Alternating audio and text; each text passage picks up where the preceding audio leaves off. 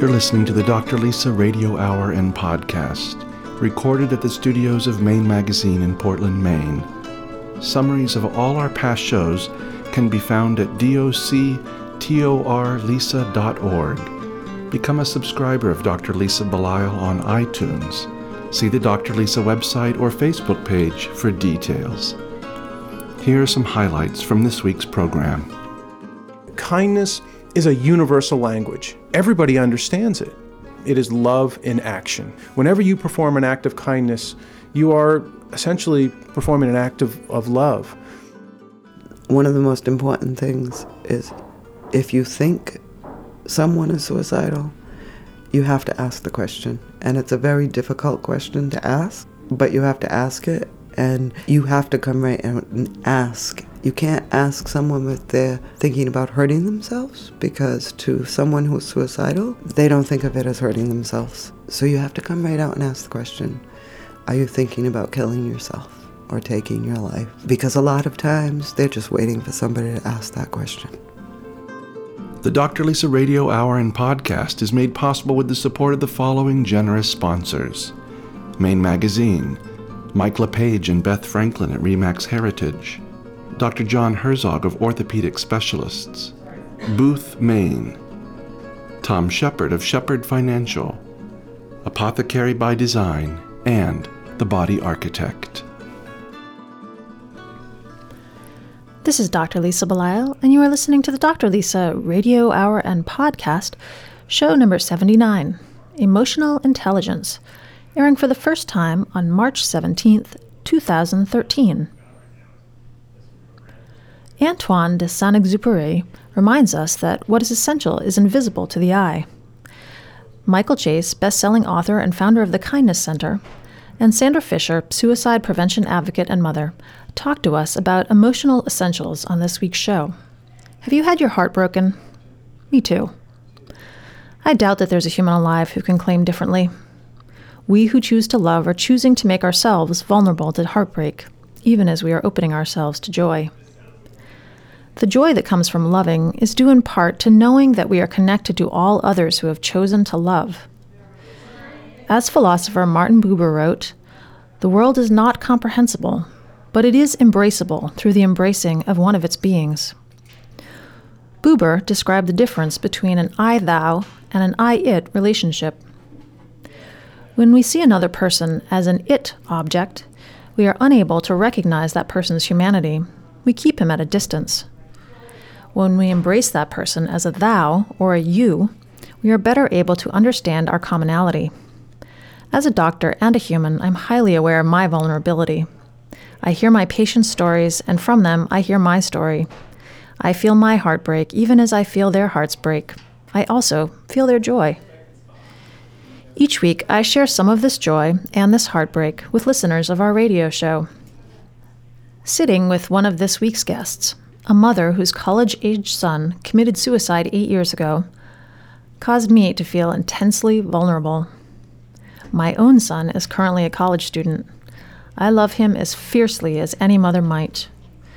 I know that by loving him, by loving anyone, I put myself at risk for loss. Yet, I choose to embrace him. I choose to embrace the mother who shares her story and know her as I, thou, rather than believe that her story is unique to her and could never become my story. I choose to embrace Michael Chase of the Kindness Center. I invite you to join me in this embracing. Thank you for joining us this week.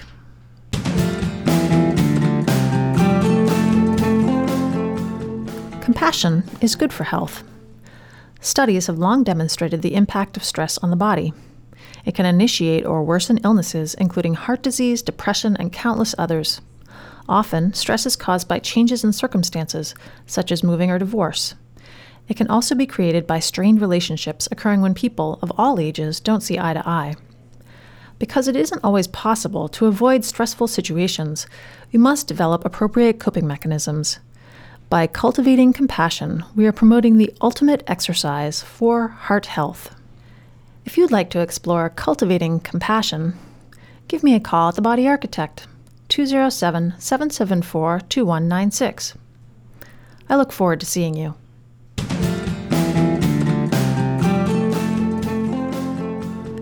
I've always been a big um, proponent of love and compassion, which is an interesting thing to be a proponent of as a doctor in the world. It's not necessarily something you think about as being a healing modality, but I, I, do believe that this is one of the things that we all could benefit from, whether it's being more loving and compassionate towards ourselves or towards other people. And I know that Michael J. Chase, the man who's sitting across from me in the studio today, is of the same mind. So when I read his book, Am I Being Kind? And I read the following The pathway to happiness really is that simple. No pills, no therapy, no looking into the mirror and repeating affirmations for a lifetime. All we need to do is be kind. I knew that there was a kindred spirit and I wanted to bring him into the studio. So thank you for being with us today. Thank you, Dr. Lisa. And you are the founder of the Kindness Center, best-selling author of Am I Being Kind, and you have a book coming out this spring. But this wasn't how you saw your life going. No, this this was not the uh, the original path that I had chosen. Um, for for 16 years, I was a professional photographer, and uh, it's something that I I loved very much, and was blessed with uh, with a lot of success from having my own photography studio. Um, but despite having all that success and having all of the things that people said would make me happy, such as a, a nice home and the, the cars and the money and all the things that we're, we're told, if you have this, you'll be truly happy and you'll, your life will work. Well, I had all of those things and I was still unhappy. So this had me on a, a very uh, deep path. I'd almost call it a obsession uh, in the you know in the world of personal and spiritual development, trying to discover, you know, what is it that that truly makes us happy in life, and um, and then it was five years ago that I had that that epiphany, made that discovery that that kindness um, was it was at least for me. It's what eliminated my uh, my negative behavior, my negative thinking, um, some of my depression. It just melted it all away, and it became my method for uh, for finding true happiness in my life. It's important for people who are listening to know that you you choose kindness. You have said that you lived a life of unkindness. You, as a younger child, you actually had every reason not to go down the path of kindness, because sometimes it's easy to say, "Oh, I'm going to be kind" if your life is so good, but your life wasn't always so good. Can you talk a little bit about that? Um, yeah, I mean that's um, that's all part of the journey, and and there there was a time that I was in that victim mentality. And when you when you come from a, a difficult background, in my case, it was a, a, unkind childhood. At least my my father's side of the, the family. I have the world's most amazing mother. She's like one of my best friends in life. Um, but my father's side of the family, uh, a generational pattern of alcohol, a lot of violence, um, just vicious behavior, and that was passed on from great grandfather to uh, my uh, my grandfather, to my dad, and then to me. Um, so I um, I had to make a choice. You know, I had to be the one to break that pattern, and it and it took me, well, you know, I was 37 years old when I first made this discovery. I'm 43 now, so um, yeah, it's it's been a heck of a ride. Part of the reason you needed to do this was because you had your own son, Alex, who I believe is now. He's 22 now. 22. I was going to say in college because this is the last I read right. in the book, but it sounds like he might be out of college now. He's in his last year of college right now, yeah. But you had to make a decision that, you know, whatever had happened generationally was going to stop and you were going to change it. How difficult was that? The I think the uh, the big moment, the defining moment for me was in the year 2000 um, my uh, my father, who you know, we had a, a very uh, in the later years, our relationship changed, but throughout most of our most of the you know the years, we really struggled. Um, and uh, and I know you know I can look back and I can have compassion now because I can see that his behavior and any unkindness toward me, it was just built up anger, resentment toward my grandfather, the things that he had done to him. Um, but in the year 2000, uh, my uh, my father committed suicide, and that that event was related to how my grandfather had treated him, and, and so I started to look at all of that and and made a decision. For, you know, it, it took me about six months after my dad's death to dig out of a, a very deep depression. But then I, I found myself at his gravesite right before Christmas, and I said, I promise you, Dad. I said, this is it. It ends here. I said, I will not pass this on to my son. And somehow, some way, I'm even going to help other people. Um, and, and, I didn't really know what that meant. I mean, I, I, barely graduated high school. I picked up a camera and then just went from there. And I thought that would be my life. No degree in psychology or, or anything like that. But just from that point on, I had a burning desire to, to not only um, fix my own life, but to, but to, to help other people someday. You talk about this in the book this idea that for a long time, um, not being a well, I guess it was only being a high school graduate was something that you would be down on yourself for. But then you came to a place where you said, hey, I'm only a high school graduate, and look how much I've been able to accomplish, or look what I've been able to do in my life. That was an interesting turnaround and important, I think. Yeah, you know, that's one of the things that you start to learn with this path of kindness is to be kind to yourself and and look at these things like you know I, am proud of it. I'm proud of the fact that and there's a fun, funny example. My uh, my wife, who is um, just the most amazing, supportive woman. I, I, just I could do a whole radio show about her, how great she is. And I was on my way to uh, to Washington D.C. a few months back to give a very big, huge presentation. And I was nervous, and she's in the car driving me to the airport, and, and she said, she said, Can you believe that you're going to this enormous thing and you're given a presentation and you've written two books now and, and I said I said no. I said it's it's amazing. I know I can't believe it. She said I'm serious. She said you barely graduated from high school. It's like okay well thanks. And she's you know she's playing with me. It's like thanks honey. I, I, I recall I remember. And she's still and she's grinning. And and she said, she said honestly they said this is Hay House Publishing putting on this event. Don't they do background checks on people you know, and so it's become this this ongoing joke, and it's fun now. And people will ask me, they'll say, "How did you do it?" You know, how how did you go from having really no experience as as a as a speaker um, or as an author, and then all of a sudden you're on some of the biggest stages in the world? And the the first thing that I tell people is that it comes down to that that wonderful quote by Ralph Waldo Emerson: "Once you make a decision, the universe conspires to make it happen." And I had decided when I closed the, the doors of my photography studio, I didn't say, well, maybe it'll work out, maybe I can do it. There was no, just, there was only one way this would work for me is, is I had to decide 100% with all my heart and just keep on keeping on no matter what. And, and there were some obstacles, no doubt. But the second thing that I tell people is that it's not about how, it's about why. And for me, it's always been about the why. Why am I doing this? And I think when the why overpowers the how, then you, you can't fail. And, and for me, it was, it was personal. This mission of kindness was something that, you know, because of my family history and everything that I had experienced, failure was, was not an option. And so I just I knew that I would just I would continue on this path and uh, and that it would work out exactly the way uh, that I had hoped it would. In the book, you tell this the story about I think it was dressing up for Halloween and you had a gun as part of your costume. You had I think this was a night that you had written a note, a suicide note, and you had gone around and you were talking to various people to say goodbye, even though they didn't necessarily realize it. Yeah, that was um, that was probably the, if I hit rock bottom in life at any point, that was it. Uh, I was in my uh, my mid twenties. Um, still very angry, resentful, just living with a, um, a lot of bitterness toward my childhood. And I just couldn't get past it. Um, my, my relationships were falling apart. Um, I just had nothing, I felt, nothing to, to live for. Um, other than I had this beautiful little boy, but I felt that I, if I was in the world, then I would, you know, pass on this disease of unkindness from my family. And so, yeah, a very dark, dreary Halloween night. I, I got dressed up. Um, you know, I was all in black, painted my face white. Um, you know, just I looked like a complete freak. And then I, I bought a toy plastic gun that I tucked into my belt. And I went out with a bunch of friends that night and, you know, did the whole stupid bar scene thing. And, uh, but I, my whole plan was to basically just go out with my friends, and I even visited some other people that day. And it was my secret way of saying goodbye um, because I was planning on going to my apartment that night and ending my life.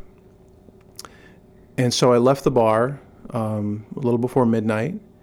and they were all going up to uh, check out Stephen King's house. You know, great night on Halloween to, and uh, and so uh, I started walking home, and I'm just walking down Main Street when all of a sudden I uh, I see blue lights, and I, hear the sound of a police car roaring straight at me, and uh, and he locks it up in the middle of the road, jumps out, puts his hand on his gun and uh, and he starts yelling. He says, "Put the gun down now." And at first, I didn't know what he was talking about. I was I was thinking about the note that I was going to write and things I would say to my dad, and um, and I was just in this complete fog. And he just kept saying it, "Put the gun down." And then I, I finally looked down and I realized I had that plastic gun in my hand. And my first thought was to uh, lift my arm up and just end it right here. Make him make him shoot you. And this whole dramatic thing started to unfold, and it was just a matter of, I don't know, it could have been a, a minute and a half, couple minutes. It felt like forever, of this intense stare down between me and this and this police officer. Um, but as the seconds went by, he he just started to look at me with more and more compassion and understanding, and I was seeing something in his eyes that I rarely experienced. It was just this this tenderness, like he really cared about me, um, and that that triggered a flashback and a promise that I had made to my mom. And I was standing there. I remembered that I had told my mom, I will never end up like my great grandfather, my grandfather, my dad, all the messiness. I would be a good, you know, good person, good husband, all that someday. And I was breaking that promise. And you know that thought of, of course and thinking about my little boy um, i just i dropped the gun and uh, found myself being smashed face first into a brick wall left a really cool white imprint of my face on the wall. I drove through through downtown bangor for a couple of days telling my friends hey check that out. That's my face on the wall you know? But after that experience I, I knew that i had to make some changes. Um, and it wasn't that i had gotten on this this deep spiritual path after that but I, I knew that okay something has to change. And the first thing that i began to work toward was um, was forgiving my father um, just at least considering it. And it and uh, yeah, things started to change in small ways at that time. And part of it, if I remember correctly, was that you actually came to a place of understanding that if you asked by putting your arm up and pointing a gun at the policeman, if you asked him to end your life, then you would be changing his life for the worse. You would be causing him to shoot somebody, which would just cause irreparable damage to his own psyche and his own emotions. Absolutely, that that that was another thing that that popped into my mind that night. I mean, here was this. Uh, I mean, he, and he could have. He could have been some, you know, renegade cop and just put me down right then and there. But he, but he, you know, he had that that like I said, that look of compassion and care in his eyes, and and yeah, and I and I realized that as well. Had had he had he shot me, I mean, some stupid kid with a plastic gun, it, who knows what that would have done to his life and how it would have affected him. Um, so we sometimes we just don't realize how how powerful our choices are. Those those small, tiny epiphanies and decisions. That I mean, they they have a, a profound ripple effect. Um, so yeah, I mean, I'm I'm forever grateful for uh, for just those kind eyes on that night that that probably saved my life. That, for me, I, I think is one of the two really compelling parts of this. That you would, in this moment of significant stress and uh, at a time in your life when you were thinking, okay, this is all going to be over soon anyway, you're able to think about somebody else. So that's that's one thing that I think just captured my attention. But the other part is just this capacity for change. And this is something that we talk about on this show all the time is that people always have the capacity to change your your father actually became a loving grandfather to your son for a short period of time before he ended his own life. He changed. He did. Uh, my my dad did a lot of work, you know, to try to um, just get on a, a happier, healthier path. Um, you know, he um, many years back he, he gave up drinking, um, and and he also started to seek out therapy. You know, and he tried a, a variety of different medications. Uh, those those weren't working for him. Those actually created more struggles. and so he he was searching endlessly, and but and it and it did put him on a, a, a healthier path, so that he at least became. Um, you know, in many ways, I, I look at uh, my relate my my father's relationship with my son. I mean, that was that was my dad's way of of healing some of his pain from my relationship with him.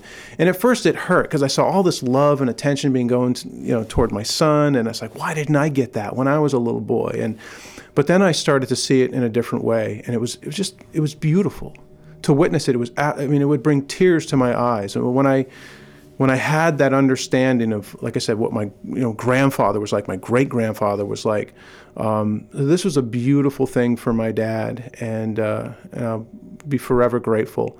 And, and, having my son is probably one of the things also that, that began to heal our relationship somewhat. We'll return to our interview in a moment. We and the Dr. Lisa Radio Hour and podcast hope that our listeners enjoy their own work lives to the same extent we do and fully embrace every day. As a physician and small business owner, I rely on Marcy Booth from Booth, Maine to help me with my own business and to help me live my own life fully. Here are a few thoughts from Marcy. Throughout my career, I've worked with countless small business owners and entrepreneurs who have invested so much time and work that very little time was left over to enjoy life to savor time with family or friends and doing things other than work that revives them. It's a common application to the old adage if you want something done right, you've got to do it yourself. But what if doing it yourself means not doing it correctly? What if spending all that time at work, keeping all the balls in the air, zaps your mental energy so much that you're not able to enjoy your life outside of work? When I run into people who suffer from that I've got to do it myself syndrome, I tell them stop. Take a look at the parts of your business you enjoy working on, you're good at, and create value. Then look at the duties that are on the need to get them done list and think can I outsource these? Chances are the answer will be yes, and there are a number of people out there who specialize in helping small businesses win. When you outsource, you give yourself the gift of time time that can be savored doing more of what matters to you personally. When this happens, you'll be surprised at the positive impact it will have on your business and your mental health. For more insight, contact us at boothmaine.com. This segment of the Dr. Lisa Radio Hour and Podcast is brought to you by the following generous sponsors Mike LePage and Beth Franklin of Remax Heritage in Yarmouth, Maine. Honesty and integrity can take you home. With Remax Heritage, it's your move. Learn more at rheritage.com. So, we've talked about the reasons why you might not have become kind, the unkindness in your life, and we've talked about some of the, tr- the turning points that caused you to become kind. Now, tell me what it is that you do with the Kindness Center, and what are some of the um, things that you've done to promote the idea of kindness in this world? it's it's interesting, you know, the, the kindness center. People, first of all, they think kindness center. Where that must be nestled in the mountains, surrounded by unicorns and rainbows and pixie dust, and it sounds like a magical place, you know. Um, but it, and and we did originally think, okay, it will be a a physical location someday, and, and, and it still may. If the right opportunity comes along, then I would love to have a, a place where people could come. But it um, it quickly turned into a a mobile center where I started to take this this idea of, um, of creating a kinder world and, and putting it in, in, a vehicle of doing large scale random acts of kindness events, and we've taken them all over the country. Um, started the first one was right here in Portland, called 24 Hours of Kindness, and it's this marathon, 24 hour marathon of just performing random acts of kindness with, with no sleep, no breaks, just doing good things for other people. Uh, last summer, I, I, did this, this event in, uh, in New York City. I did the 24 hours there. And you want to talk about you know, there's a difference between Portland, Maine, and New York City. Let me just tell you, you don't wear your Red Sox hat there, okay? If you want to perform acts of kindness, it, but it was amazing. The people, the people were really wonderful, actually. Um, and so we've done 3,000 miles of kindness, a cross country road trip. So all these events became a, a big part of, um, of sharing the message of kindness. Uh, but the the primary thing that I do now is, is I speak. Um, I speak to people all over the world now. I've been so blessed um, to, to be able to travel, to share, to share this. And the, the wonderful thing is that kindness is a universal language. You know, it makes no difference whether it, I'm speaking to a, a, group of middle school students, which I do. I speak to thousands of students every year using kindness as a as a um, an alternative to anti-bullying. So we bring something positive. Here's what you can do instead of what not to do. It's been extremely effective. So whether I'm speaking to middle school kids or a group in corporate America, everybody understands it. I mean, it's it's it, it doesn't step on any toes. It doesn't offend. It doesn't you know, because some people, you know, I speak to Christian groups. I speak to Buddhist groups. I speak to I speak to people that are just totally non-believers, but we all can connect with that that message of kindness. Um, so, so the Kindness Center just continues to be a vehicle for for um, creating these events, sharing the message, and um, and we have other people that get involved with those events, and it's it's been amazing, absolutely amazing. And we know that in medicine. We've we've done work on compassion. We've done work on kindness. We've seen actual brain change, changes in brain physiology. We've seen um, changes in the way that the heart works. So we know that actually being kind to other people comes back to benefit us positively. This is something that's become more mainstream as as we've understood it. But it's funny that this is something that all of the major religions and spiritual traditions have been talking about for thousands of years, and medicine is just finally catching up. Absolutely, and it, I mean it is so simple. I, I mean it is, and people, how can you possibly make a living in kindness? You know, because it's it's the most basic thing, but sadly, it's it's a thing that's missing from the world. I mean, so often. I mean, don't get me wrong. I believe there's far more good out there. Um, unfortunately, the media shows us a lot of the ugliness in the world, um, but there is a tremendous amount of unkindness happening, and I believe that unhappiness is, for the most part, the cause of, of the unkindness in the world. When, when we're not happy with who we are, if we don't love ourselves first, in that not in an egotistical way, but in a spiritual sense, I mean, it's very difficult to be kind to, to others. Um, so kindness toward yourself is, is where it all begins. Um, it's so many spiritual teachers have told us over the years that, that world peace it must develop out of inner peace. It starts with you. Um, but as you said, it's I mean science is showing. I mean an act of kindness towards someone. If you perform an act of kindness, your level of serotonin goes up. It gets more interesting because if not only do, do, does your serotonin go up, but, but the person on the other end, their level of serotonin goes up as well. But then someone just observing the act of kindness, just the observer witnessing a kind act their level of serotonin goes up as well. So it's it's that simple, but at the same time, it is that incredibly powerful. The way that I typically define kindness is that it's it is love in action. Um, you know, love is that big, you know, warm and fuzzy word that you know, people think about romantic love, you think about family, you know, but I'm speaking about a uh, just a all encompassing, just that divine spirit of love. And, and whenever you perform an act of kindness, you are essentially performing an act of, of love. And one of the things I wanted to do in, in my first book, Am I Being Kind, is to um, is to explain what a kind heart really looks like. And and I and I came up with nine what I call nine elements of a kind heart. Um, very briefly, to break them down, they are to be attentive, authentic, charitable, compassionate, courageous, enthusiastic, grateful, inspirational, and patient. I can't believe I just remembered all nine of them. I think that was nine. Um, but, but each one in the book explains how that really creates a, a kind life. And just like that first one, to be attentive. Um, the first key to kindness that I talk about in the book is, is awareness. And we're living in a time where our awareness is being stripped away um, by technology. I mean, you see wherever people are, I mean, their heads are down. We're always staring at our iPads, our iPhones, or some electronic device. Now, I love my iPhone. It's it's amazing. However, we have to we have to open our hearts, open our eyes, and and look around and recognize there are opportunities to be kind everywhere. And just just the other day, I, I uh, was at an outdoor farmers market, and there was a big pizza stand, and and I was just hanging out, leaning against the wall, talking to my wife, and, and a, a little boy and his mom walked up to the pizza stand, and, and she said, um, said, "How much is a slice of pizza?" And he told her, and and she said, "Oh, do you take credit cards?" And the man said, "No, we we don't take credit cards. I'm so sorry."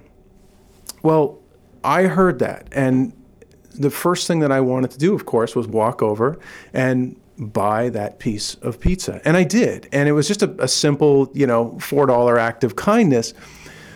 But the thing that I find is that, that we're, we're so blind in life now because of our technology and our busyness. We're impatient. We're just rushing, rushing, rushing. And we're missing all of these little beautiful moments that are unfolding and an opportunity to touch someone's life and she was almost in tears. And it, it's, just it's okay. It's just a piece of pizza. All I want is for you just to pass it on in some way. Doesn't doesn't mean financially.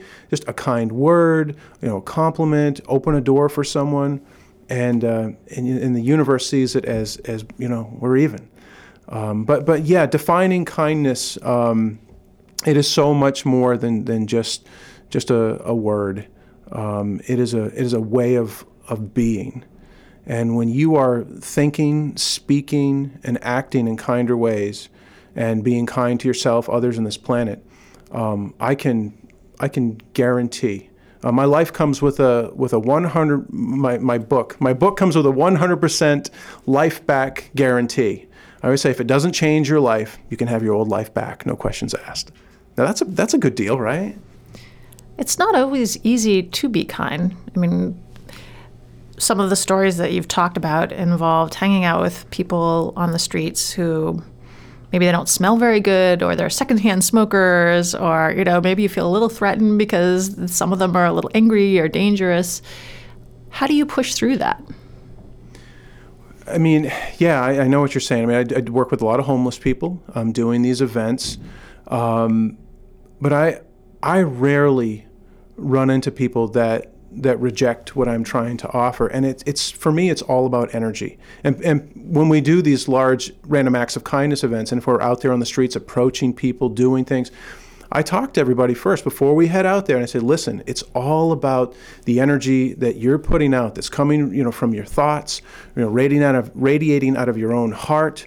Um, because when I approach people, if I walk up to someone and go, um, hey, yeah, it was just out and I don't know, I thought I'd like to just be kind to you. Here's a free cup of coffee. Or, you know, they're, you know, people are swinging at you or grabbing for their mace, right? you know, you come across so just really weird. So you have to walk up to people and, and you've got to have enthusiasm. You've got to have passion in your voice.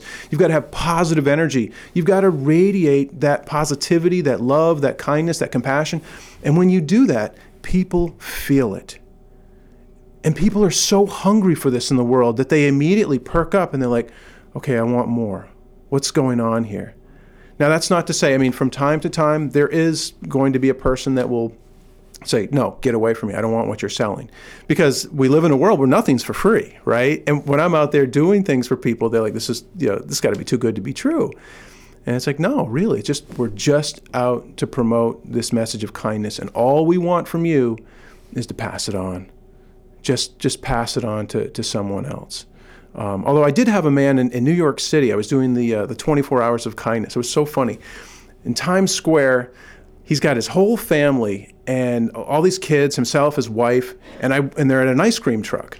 So I run up to the ice cream truck and I, tell the driver, I said, "Hey, I want to I want to buy ice cream for this entire family," and I I gave him some money, and the the the family is like they're all excited and everything, and and, and the dad was this big kind of tough guy, and he's like, he's like, what are you? What's this all about? What are you doing? I said, no, I'm just I just you know want to make you happy and just want to buy you some free ice cream, and he was still like didn't get it. I said, I tell you what, all you all you got to do make it even. I said, just give me a hug, man. Just just hug me, and we'll call it good. And he, he, he goes, I ain't hugging you, man. And he grabs his wife. He throws his wife at me. He says, hug her instead. so funny things happen. Um, it's always interesting. He didn't hug me, but he did take the free ice cream. You know, he was, he was cool with that. So it's, it's always an adventure. And uh, it's, yeah, it's just, I, I don't know. I've just got the world, the world's best gig. I don't feel like I have a job. I just am so blessed um, to, to do what I do every day. How has this all impacted your son? My son is uh, an amazing young man. A very he's become a, a, a, deep thinker, very philosophical. He's he's not your typical 22 year old that is you know drinking, partying, doing crazy stuff. I mean he's he's got some he's got some great friends, and that makes a, a big difference. Um, but yeah, he's just I, I, don't know if I can take credit for it because I, have I've really tried to. Um, you know, go by that, that philosophy of Gandhi said, my life is my message. So I don't have to tell my son every day, be kind, do this, do that. I don't want to walk that path because anytime you tell a kid to do something, they want to do the complete opposite anyway. so I just I just live my life, and I hope that he'll be watching, and um, you know, and, and, mirror some of the things that I'm trying to put out there. And he does. He's a beautiful, beautiful soul. Yeah, I love him so much. And how about that wife of yours who's encouraging you to do the crazy kindness thing? I, I, I, couldn't do this without her. I mean, when, when I told everyone that I was going to close down um, the photography studio, which, by the way, was the, the business was half hers. I mean, she was an award winning photographer for 16 years. And I, you know, had my epiphany um, that, that kindness was the secret to happiness. And I said, honey, I want to I want to close down the studio. I said, I want to go out and, and teach kindness. And she just said, I can see you doing that. Let's do it. I, I mean, it, it, was incredible. I mean, just like that. And there have been um, major obstacles. I mean, we, it's not like we, uh, we, we closed the business, but we didn't have uh, a surplus of money or, you know, to, to start this whole thing. It was on faith and, uh, and it's, it's been incredible how she just, um, every day, no matter what. I mean, if there were times that, I mean, and there were, there were times that we literally could not put food on the table in the you know the first couple of years of doing this. And I said, I, I can't do this anymore. I said, we we've got to do something different. Maybe I should go back to photography. Maybe I get a job. I don't know. And she just looked at me. She had tears in her eyes, and she was very emotional. She said, "You will never give this up. The world needs this more than ever." And I don't care how many days we go without groceries, the world needs this and you will never stop. So that's the kind of love and support that I get every single day. I mean, my wife is, I mean, she's like my best friend, and uh, and we just and when we work together too. I mean, she's she's a huge part of this. So I'm very blessed. People can read about the profile you've done, the Q&A with Sophie Nelson in the wellness issue of Maine Magazine. So I encourage anyone who's listening to do that. How else can they find out about you? Uh, well, um, the the uh, the website uh, for the Kindness Center, of course, is thekindnesscenter.com, um, which is also uh, the same site as uh, michaeljchase.com. Uh, we also have a, a, very large Facebook community, and uh, it's been wonderful. The the people there are just doing beautiful things, um, trying to promote the message and helping me to to share you know kind acts all over the world. So we always love people to join that Facebook page too and, and share what they're doing and uh, and inspire us. When does your next book come out?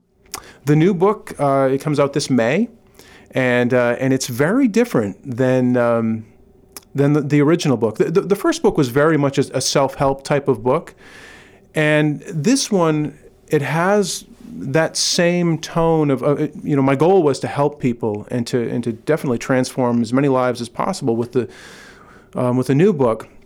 But this one is is really um, very unique. It's uh, it's a spiritual journey with uh, with my insanely crazy yet unconditionally loving dog. Um, we are so excited about this. It's uh, it's already had a, a lot of um, a lot of reviews by some some other authors, and uh, so yeah, we're expecting some great things from that this spring. The title is The Radical Practice of Loving Everyone: A Four-Legged Approach to Enlightenment. We've been speaking with Michael J. Chase, who is the best selling author of Am I Being Kind and also founder of the Kindness Center and also husband and father.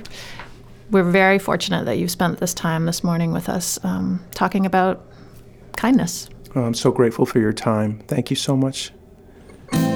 We'll return to our program after acknowledging the following generous sponsors. The Body Architect was founded on the belief that mindful exercise improves the health of the mind, body, and spirit. Housed in an open, light filled space in Portland, Maine, the Body Architect offers a cutting edge fitness center, expert personal trainers, nutrition counseling, and a full class schedule. Visit thebodyarchitect.com or call 207 774 2196 and get started with the Body Architect today. And by Dr. John Herzog of Orthopedic Specialists in Falmouth, Maine. At Orthopedic Specialists, ultrasound technology is taken to the highest degree.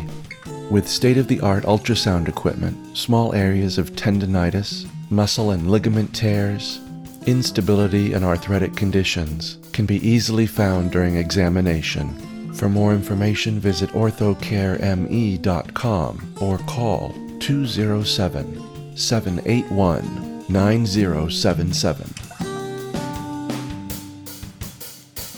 As a physician, I've had the opportunity and privilege to spend time with people who have dealt with some very significant issues in their lives um,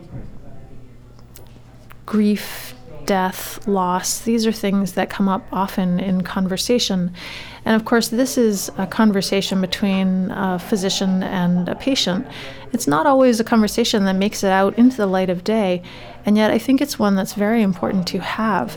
So I am honored and humbled by the courage that Sandra Fisher has, has exhibited by coming into the studio today to talk about a very difficult subject that I think is one that we all need to think about. Thanks for coming in and being with me today. You're welcome. Thanks for having me. And next to Sandra, and I'm going to call you Sandy, Okay. um, we have our friend Leanne, who um, works with Maine Magazine, Maine Home Design, and is was a friend of your son Scott. And Scott's not with us anymore. No, he's not. No. And this is a, this is the difficult topic. I think I think this is the most difficult topic that we've ever addressed, and that is when a person takes their own life and how this comes to happen and how it impacts the people around him or her. Yes, it is. Um, Scott took his life almost eight years ago, and it's still not easy. Um,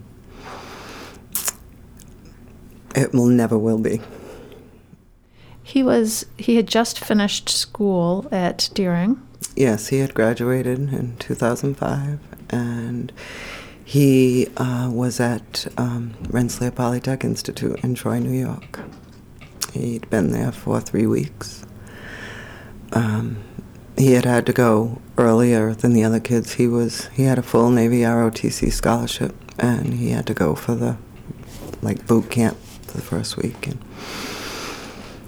he uh, he was struggling. He he told us before he went that he thought he might be depressed. We immediately took him to see a psychiatrist. Um, they the psychiatrist wasn't sure whether it was just because of all the changes in his life that he was um, depressed, but he thought he should put him on medication, and told him to see a doctor as soon as he got to school. To and um, so he did. He did exactly that. Um, saw the medical doctor and saw a counselor, psychologist, while he was there. And he was struggling. Um, and he, uh, he had an allergic reaction to the medication. And I told him to go to the emergency room. He did. They took him off the medication and they sent him home. Sent him back, not home, which they should have sent him home. They sent him back to school. And a week later, he took his life. It happened very quickly. It wasn't like he had been dealing with a mental illness for a long period of time or depression even for a long period of time. It happened very quickly.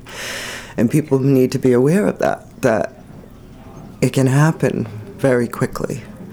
And because I didn't know a- anything about suicide or suicide prevention. I didn't realize that he was screaming for help. And even to the psychologist, after we got the records from her, I was really angry because she should have known. He he tried every way possible to tell her without coming right out and telling her. And I, after taking the training, I have taken quite a few trainings on suicide prevention. I've read everything there is to read about depression, and um, and now I know the warning signs were all there, plain as day.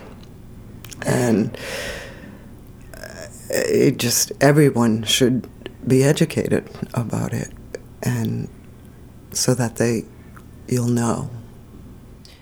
What were some of the specific stressors that Scott was um, encountering? Um, I think one of the biggest ones was homesickness. Scott, he loved his life. He really did. I mean, he he had some of the best friends that anybody could ask for. His friends are all still a part of our lives. They invite us to their weddings. They come and visit us. Um, he had a wonderful girlfriend who was still a part of our lives. And um, he loved his family. He, he just, he, he seemed to have it all. He really did. And I don't think that he wanted to go away to school. And I tried to talk him out of going, but he also had a lot of pride. Do you think that part of this pride had something to do with being a man? Yeah, probably. But he he was that he was just that kind of kid. He he was very very intelligent, and he um, he didn't think that he was intelligent as he really was. Although I think at the end he was starting to realize, and I think that also had something to do with it. And you know the reading that I've done says a lot of very intelligent people take their lives. And why is that? I think because the world sometimes, it, or even their intelligence, becomes overwhelming for them. He always used to say to me, "Mom, I'm not as smart as you think I am," and and I would. Say, Scott, you, you are really smart. And, it, and he wasn't a vain kid or he didn't need recognition for anything. But he was 15th in his class at Deering, and that was without working really hard. He it, he just was smart. We'll return to our interview in a minute. But first, let's take some time to explore the connection between health and wealth, something that I firmly believe in and have tried to promote on this show. Joining us is my friend and personal financial advisor, Tom Shepherd. The first tool we used to get what we wanted was to cry. The first thing we used to make others feel good was to smile. Born into a world of complete dependence, we eventually find our voice and begin to talk about independence. Over time, we learn to do for ourselves while the support gets slowly taken away. Or so we think. I've always been struck by the disconnect of a life that is benchmarked against time instead of experience. Our currency is not the time that goes by, never to return, but instead the relationships, connections, skills, money, resources, and knowledge that builds a foundation underneath us that can't be destroyed. We may be learning to live on our own, but it should never be the goal of living alone. So if you need something, cry out. And if you have something to give, let the world know with a, with a smile. You may have many ways to trade for more value in the world, but if you're having trouble seeing it, then send us an email to info at shepherdfinancialmaine.com. Securities offered through LPL Financial, member FINRA SIPC. Investment advice offered through Flagship Harbor Advisors, a registered investment advisor. Flagship Harbor Advisors and Shepherd Financial are separate entities from LPL Financial. There was a time when the apothecary was a place where you could get safe, reliable medicines, carefully prepared by experienced professionals, coupled with care and attention focused on you and your unique health concerns. Apothecary by Design is built around the forgotten notion that you don't just need your prescriptions filled, you need attention, advice, and individualized care. Visit their website, apothecarybydesign.com, or drop by the store at 84 Marginal Way in Portland and experience pharmacy care the way it was meant to be. Think that kids feel a pressure to live up to some unattainable standards? Absolutely. I um, I think our schools put way too much pressure on them to go to college. The um, some of them are not ready to go to college, and some of them are never going to be ready to go to college. College isn't for everybody, and in this world today, it's oh, if you don't have a college education, forget it. You're not going to go anywhere. Well, that's not true, and kids need to know that whatever choice they make, it has to be the choice that's going to make them happy, not anybody else happy. That's they've got to make the choice that's going to make them happy. Not that I think that Scott would have never gone to college, but I, I don't think that Scott, especially Scott, should not have gone away to college. And Scott was accepted to every college he applied to. And the reason he chose to go there was because he wanted he was going into aeronautic engineering and they are they were the best school for it. But Scott could have been anything he wanted and could have gone anywhere he wanted and still become anything he wanted to become. Is it possible that we put too much value on the academic intelligence of our children and maybe miss out on the emotional intelligence of our children and nurturing that and growing that.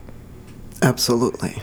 Absolutely. We had all of that in our lives. Like, we never pressured Scott as far as school went. Scott was the one who pressured himself. If Scott did not do well, Scott was very hard on himself for it. Not that I can ever remember him not doing well, but I mean, he we never had to say to Scott, "Did you do your homework?" or it just wasn't that way. Scott it was he was hard on himself. And we were the four of it, the there's my husband, myself, and my daughter.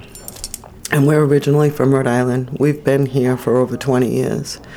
And all of our family is in Massachusetts and Rhode Island. So it's always just been the four of us. So we were very close, the four of us. We all had a lot of love for each other. And so he had all of that in his life. But it's the pressure of school and society telling them this is what you have to do.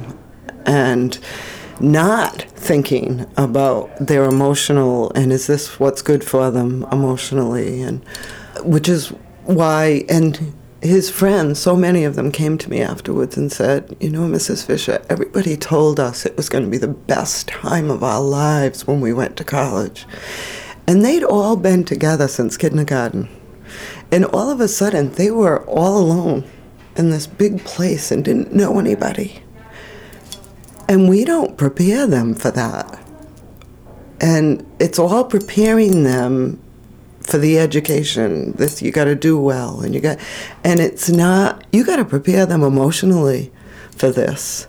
And I I did. I worked with a guidance counselor at High School to develop a transition program for the high school seniors to prepare them for anything, no matter what they chose to do, but for the transition after they graduated from high school, and to let them know it was okay not to go to college. It was okay to do whatever it was you wanted to do.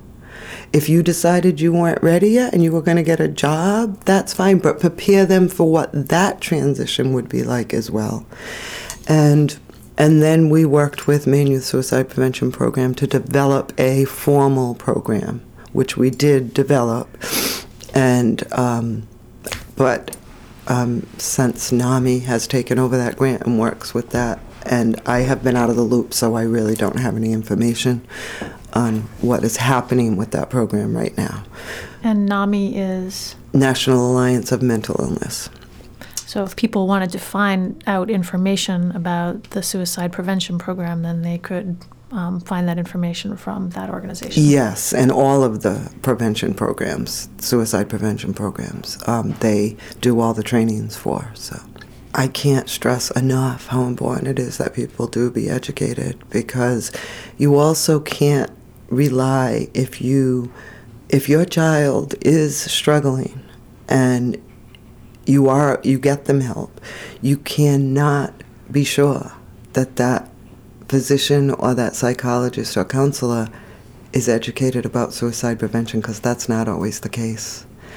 As I was not the case with the psychologist my son was seeing I have to believe that because otherwise she would have done something. One of the most important things is if you think someone is suicidal you have to ask the question. And it's a very difficult question to ask, but you have to ask it. And you have to come right and ask. You can't ask someone if they're thinking about hurting themselves because to someone who's suicidal, they don't think of it as hurting themselves. And so you have to come right out and ask the question Are you thinking about killing yourself or taking your life? Or, and because a lot of times they're just waiting for somebody to ask that question. Well, I encourage anybody who's listening to do whatever is necessary. Look into the National Association, National Alliance Of for mental the illness. mental illness, um, or the suicide prevention program, or talk to your doctor, push through, talk to a psychiatrist, talk to a psychologist, um, whatever is necessary to get the help that your child or anyone around you that is contemplating suicide needs. It's very, very important. And we've been um, blessed to have you in the studio talking with us about this very difficult subject. Um, and also blessed to have sitting next to you, who hasn't said a word, but offering her um, support to you, Scott's friend, Leanne Wimet, who works here at Maine Magazine, Maine Home Design. So thank you for joining us today, Sandra Fisher. And um, I really wish you all the, all the best. Thank you. Thank you. You've been listening to the Dr. Lisa Radio Hour and Podcast, show number 79 Emotional Intelligence. Our guests have included author and founder of the Kindness Center, Michael Chase, and Sandra Fisher, suicide prevention advocate and mother. For more information on our guests, visit doctorlisa.org. The Dr. Lisa Radio Hour and Podcast is downloadable for free on iTunes. For a preview of each week's shows, sign up for our e newsletter and like our Dr. Lisa Facebook page. You can also follow me on Twitter and Pinterest, DOC Lisa, and read my take on health and well being on the Bountiful blog, bountiful blog.org. We love to hear from you, so please let us know what you think of the Dr. Lisa Radio Hour. We welcome your suggestions for future shows. Also, let our sponsors know that you have heard about them here. I'm privileged that our sponsors enable me to bring the Dr. Lisa Radio Hour to you each week. This is Dr. Lisa Belisle, hoping that you have found our show on emotional intelligence enlightening and beneficial. Thank you for allowing me to be a part of your day. May you embrace your bountiful life. The Dr. Lisa Radio Hour and Podcast is made possible with the support of the following generous sponsors Maine Magazine, Mike LePage and Beth Franklin at Remax Heritage, Dr. John Herzog of Orthopedic Specialists, Booth, Maine, Tom Shepherd of Shepherd Financial, Apothecary by Design, and The Body Architect. The Dr. Lisa Radio Hour and Podcast is recorded at the studios of Maine Magazine at 75 Market Street in Portland, Maine. Our executive producers are Kevin Thomas and Dr. Lisa Belisle. Audio production and original music by John C. McCain. Our assistant producer is Courtney Teberge. Summaries of all our past shows can be found at doctorlisa.org. Become a subscriber of Dr. Lisa Belisle on iTunes. See the Dr. Lisa website or Facebook page for details.